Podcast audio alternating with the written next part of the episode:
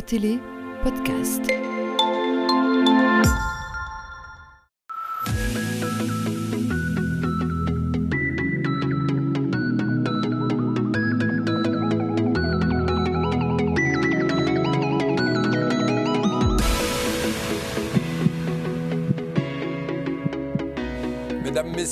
Bonsoir, bienvenue dans ce nouveau numéro de notre émission Au cœur du sport. Aujourd'hui, on s'intéresse au basketball et à la boxe. On va commencer par la balle orange. Et pour en parler, je suis en compagnie de Jean-François Anderlin.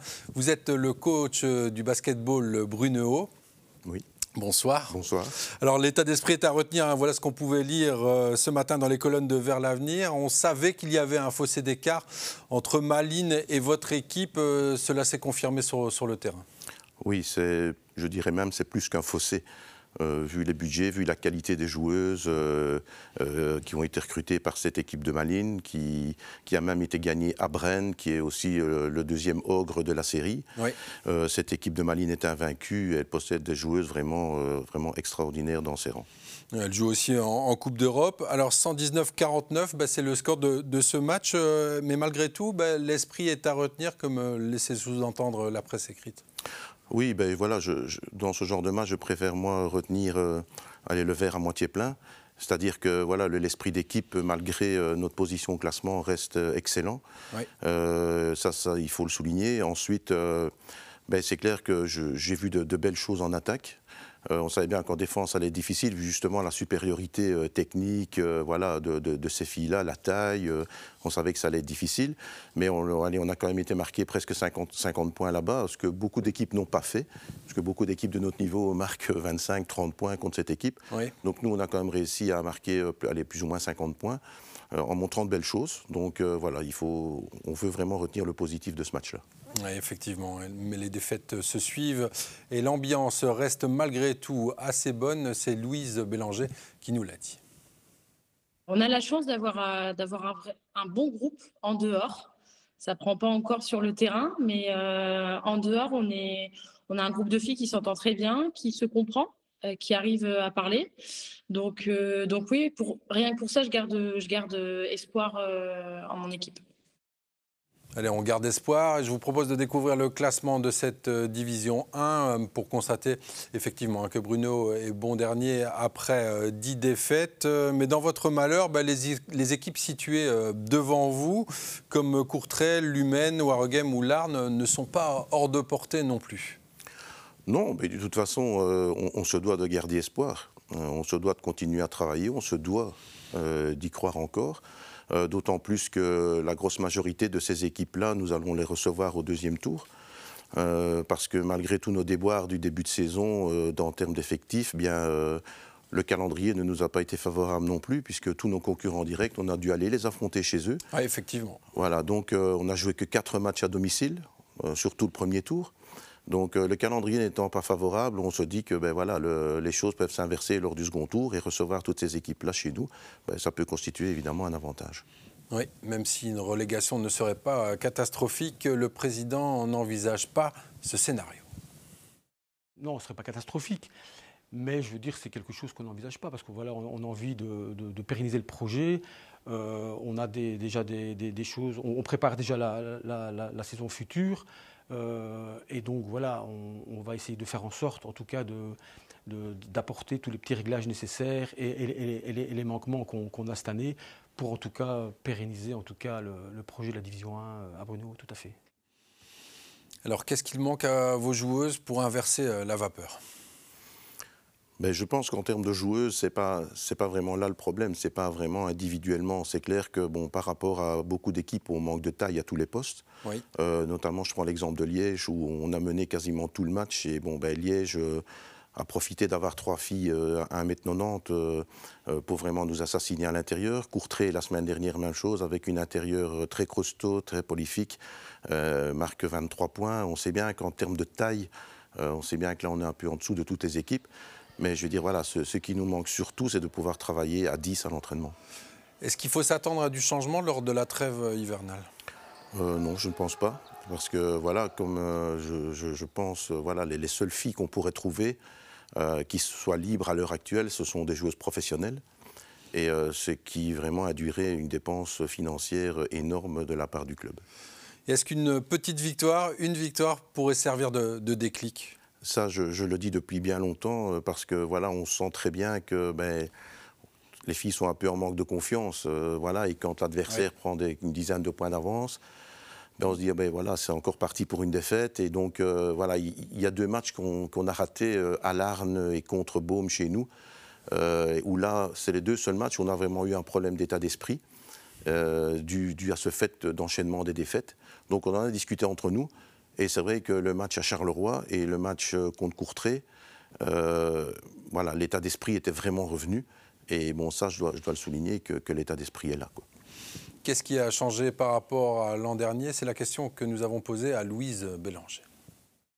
Cette année, le club voulait donner une autre dimension mais on voit aussi que ça se construit pas comme ça du jour au lendemain. Je pense qu'il y a énormément de choses à, à, prendre en compte quand on veut être au plus haut niveau. Et euh, mais oui, moi, le, la principale différence, c'est bah, toute l'équipe qui a changé. L'année dernière, on avait quand même gardé une équipe qui était montée. Les, il y avait quelques recrues, mais le, le noyau solide était, euh, était le même le gros bémol de cette euh, première partie de, saison, euh, c'est incontestablement bah, le recrutement. Et sans vouloir tirer sur, l'ambulance, bah, le niveau des joueuses étrangères euh, est régulièrement pointé du doigt. Quel est votre avis par rapport à ça? Je pense qu'évidemment, le, premier problème qu'on a eu, c'est que sur les, trois étrangères qui, étaient là au début, ben, il y en a déjà une qui, qui est repartie aux États-Unis parce qu'une fille sur laquelle on comptait vraiment, avec un niveau de basket euh, exceptionnel. Moi, je la voyais à l'entraînement. Euh, mais cette fille-là ne, s'est pas acclimatée euh, à l'Europe, tout simplement. elle voulait retourner aux États-Unis parce qu'elle se sentait loin de sa famille. Ce sont des jeunes joueuses qui sortent de l'université, il ne faut pas l'oublier. Elles ont, elles ont eu 20 ans. Hein, compliqué de partir de chez soi. C'est leur première expérience à l'étranger. Donc on en a une avec laquelle ça se passe très bien. deux filles fait une bonne saison. Mais bon, voilà, on a dû remplacer euh, Madison Smith. Euh, donc, euh, voilà, c'est tous des changements qui, posent problème. Et c'est clair qu'on attend beaucoup de ces filles-là parce que, voilà, ce sont des professionnels à l'intérieur d'une équipe d'amateurs. Et ce sont des filles qui sont censées vraiment tirer le groupe vers le haut. Oui, Philippe Landrieux ne s'en cache pas, hein, à une exception près. Le recrutement de ces joueuses est une grosse déception.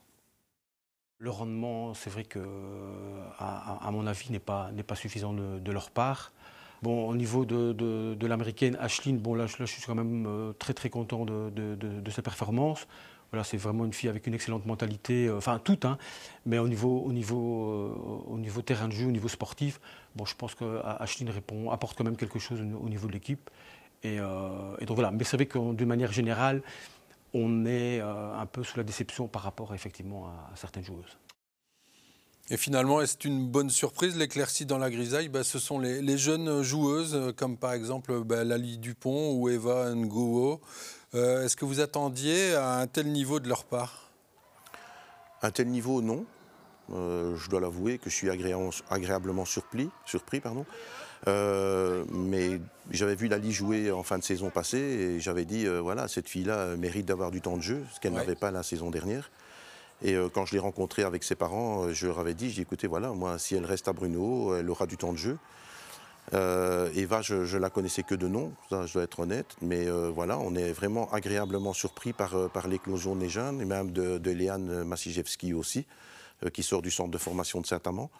nous avons Manon Foutry aussi, qui sort des U19 de Warregem. Donc voilà, on a quatre filles de moins de 20 ans et, qui, qui répondent présentes, et ça, c'est vraiment un gros point positif pour le club. Et quelle est leur marge de, progression? La marge de progression est encore énorme. Euh, voilà, ce sont des filles, ce sont toutes leurs premières saisons, déjà euh, au niveau adulte, mais aussi en division 1. Donc c'est clair que leur marge de progression est encore importante. Euh, Lali, par exemple, doit, travailler beaucoup sa concentration, son tir, parce qu'elle a un, exceptionnel drive. Mais voilà, elle doit varier sa palette. Eva, je lui ai dit aussi que ben, elle, c'est le cerveau de l'équipe, c'est une meneuse de jeu. Donc euh, c'est elle qui doit réguler le jeu en attaque, qui doit calmer, accélérer, et ça, elle doit encore apprendre. J'en ai discuté justement avec elle la semaine dernière. Donc c'est clair que leur marge de progression est importante, mais on compte, beaucoup sur elle.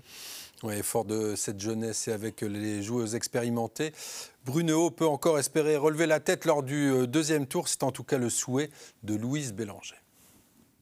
On a pas mal de matchs à la maison, des matchs contre des concurrents directs. Euh, Donc, on a de grandes chances de gagner. Et ça, c'est ce que j'ai dit aux filles hier. J'ai dit, c'est le repos maintenant. Durant la trêve, c'est repos.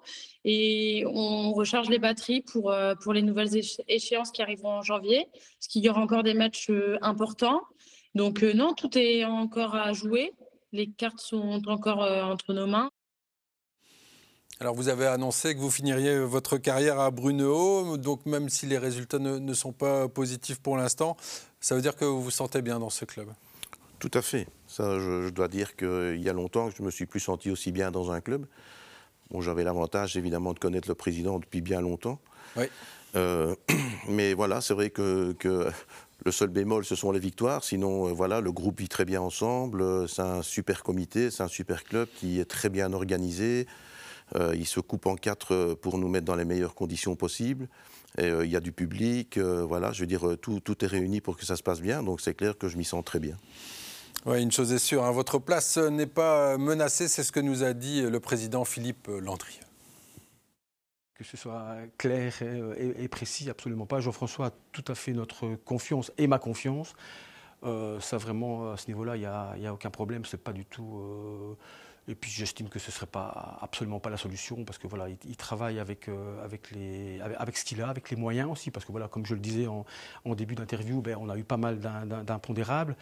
Et euh, non, absolument pas. Donc à ce niveau-là, euh, je rassure tout le monde, c'est hors de question.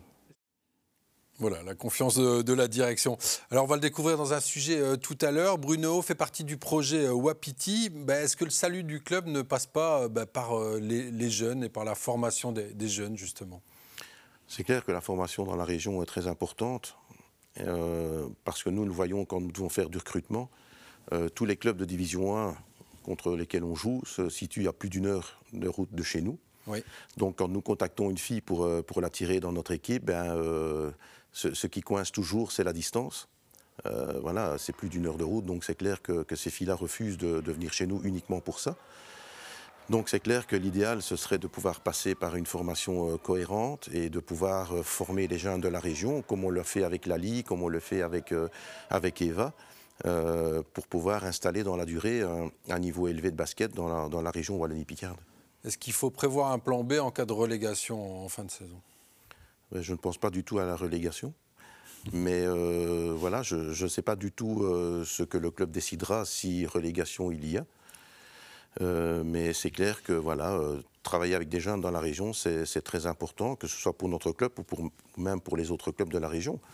voilà, il n'y a pas beaucoup de clubs à part Templeuve, Quin, je parle au niveau féminin bien évidemment, euh, et nous dans la région. Donc euh, voilà, c'est clair qu'il faut travailler parce qu'il faut qu'on forme les filles chez nous pour pouvoir ne pas devoir aller chercher des filles euh, à l'extérieur. Allez, parfait. Un grand merci. On vous souhaite le meilleur pour 2024. Merci à vous.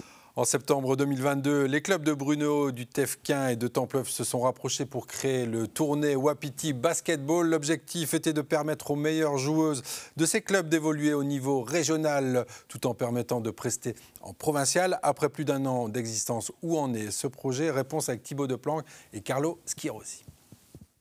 Prenez des filles du Tefquin, de l'Essor Templeuve, du bébé Bruneau et du tremplin Moucron, rassemblez-les et vous obtiendrez l'équipe du Tournée Wapiti.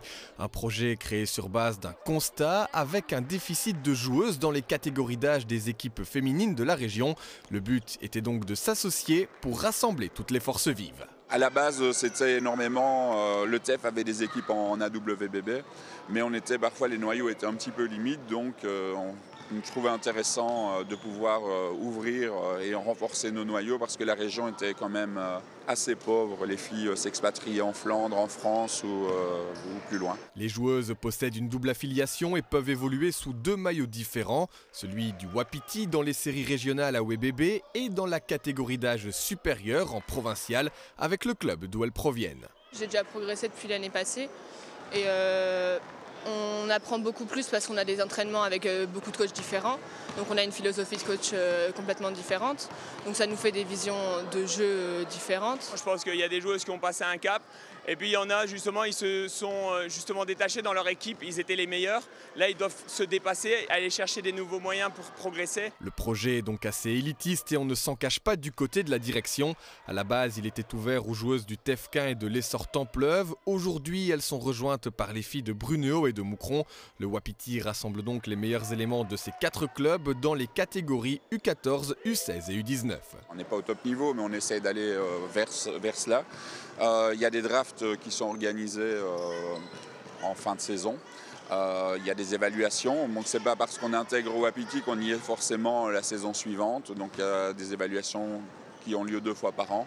Euh, avec les filles qui nous permettent un petit peu d'évaluer le niveau. Kiné, diététicien, préparateur physique, entraînement spécifique, rien n'est laissé au hasard.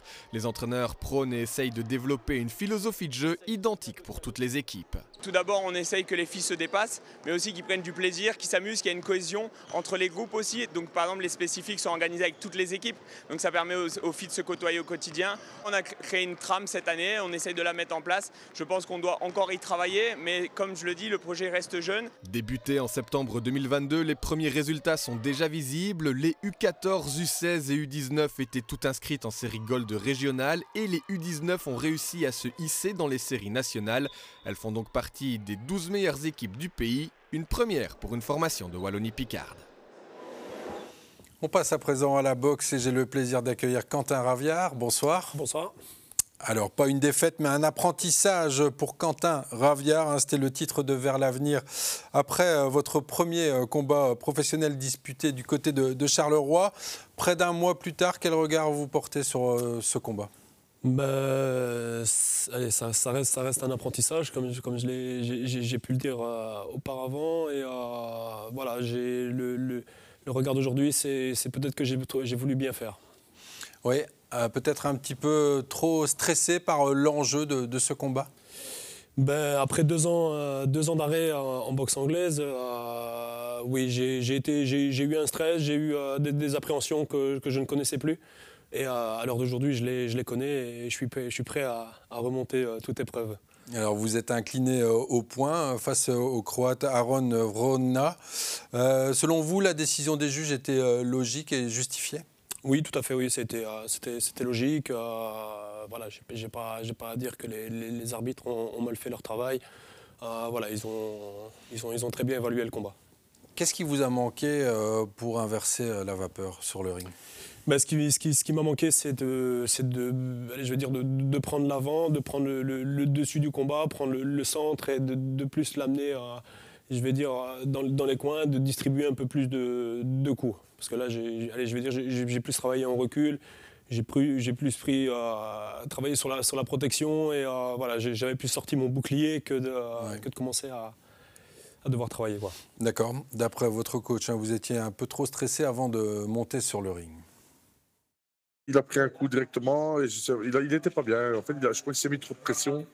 Il s'est mis trop de pression avant le combat et euh, ça, il n'a rien fait de ce qu'on a demandé. Euh, c'était, euh, on a été déçus, mais je pense qu'il va bien se rattraper là parce qu'il travaille, il travaille, sur tout ce qu'il n'a pas été. Et je crois que ça va aller. Pour Aleuze, il sera prêt. Il a trop réfléchi et il doit laisser partir ses coups. Là, à mon avis, il voulait trop bien faire et il n'y a rien qui est parti. Alors vous aussi, vous avez dû être déçu. Le stress était peut-être euh, proportionnel à l'attente, car ce premier combat pro, vous l'avez longtemps attendu. Oui, je l'ai longtemps attendu. Bon, là, j'ai eu un parcours auquel, bah, malheureusement, on a eu le Covid. Après Covid, j'ai eu une blessure, donc ça m'a mis encore du temps et euh, aussi de, la recherche, d'avoir une bonne team. Donc j'ai recherché un club aussi pendant ce temps-là. Et euh, puis là, je, pense avoir trouvé le, club idéal pour, pour pouvoir travailler de la meilleure des manières. Alors en marge du résultat euh, final, qu'est-ce que ça vous a procuré comme sensation bah, de disputer un combat professionnel? Bah, en termes de sensations, euh, je vais dire, je suis, je suis un natif des rings, donc euh, le, ring, je le connais. Maintenant, voilà, c'est une autre dimension, c'est autre chose, c'est un, parcours différent, enfin, c'est une autre, vision et on part sur des infrastructures où ils sont beaucoup plus grosses et on a un peu plus de visibilité, donc on a peur aussi de mal faire les choses. Comment est-ce que vous avez intégré bah, la team euh, Buffy? Bah, c'est après de, longues recherches. Je, recherchais euh, un club expérimenté dans, la matière. Et voilà, au cours de, je vais dire, je sur deux ans, j'ai été dans plusieurs compétitions, j'ai analysé, j'ai eu de bons échos, j'ai aussi voulu regarder par moi-même, mais voilà, je, suis, je arrivé par hasard chez eux. Alors la bonne nouvelle, c'est qu'il y aura un deuxième combat euh, professionnel. Euh, ce sera le samedi 13 euh, janvier à la Leuze Arena. Bah, ce combat aura forcément un petit goût de revanche pour vous.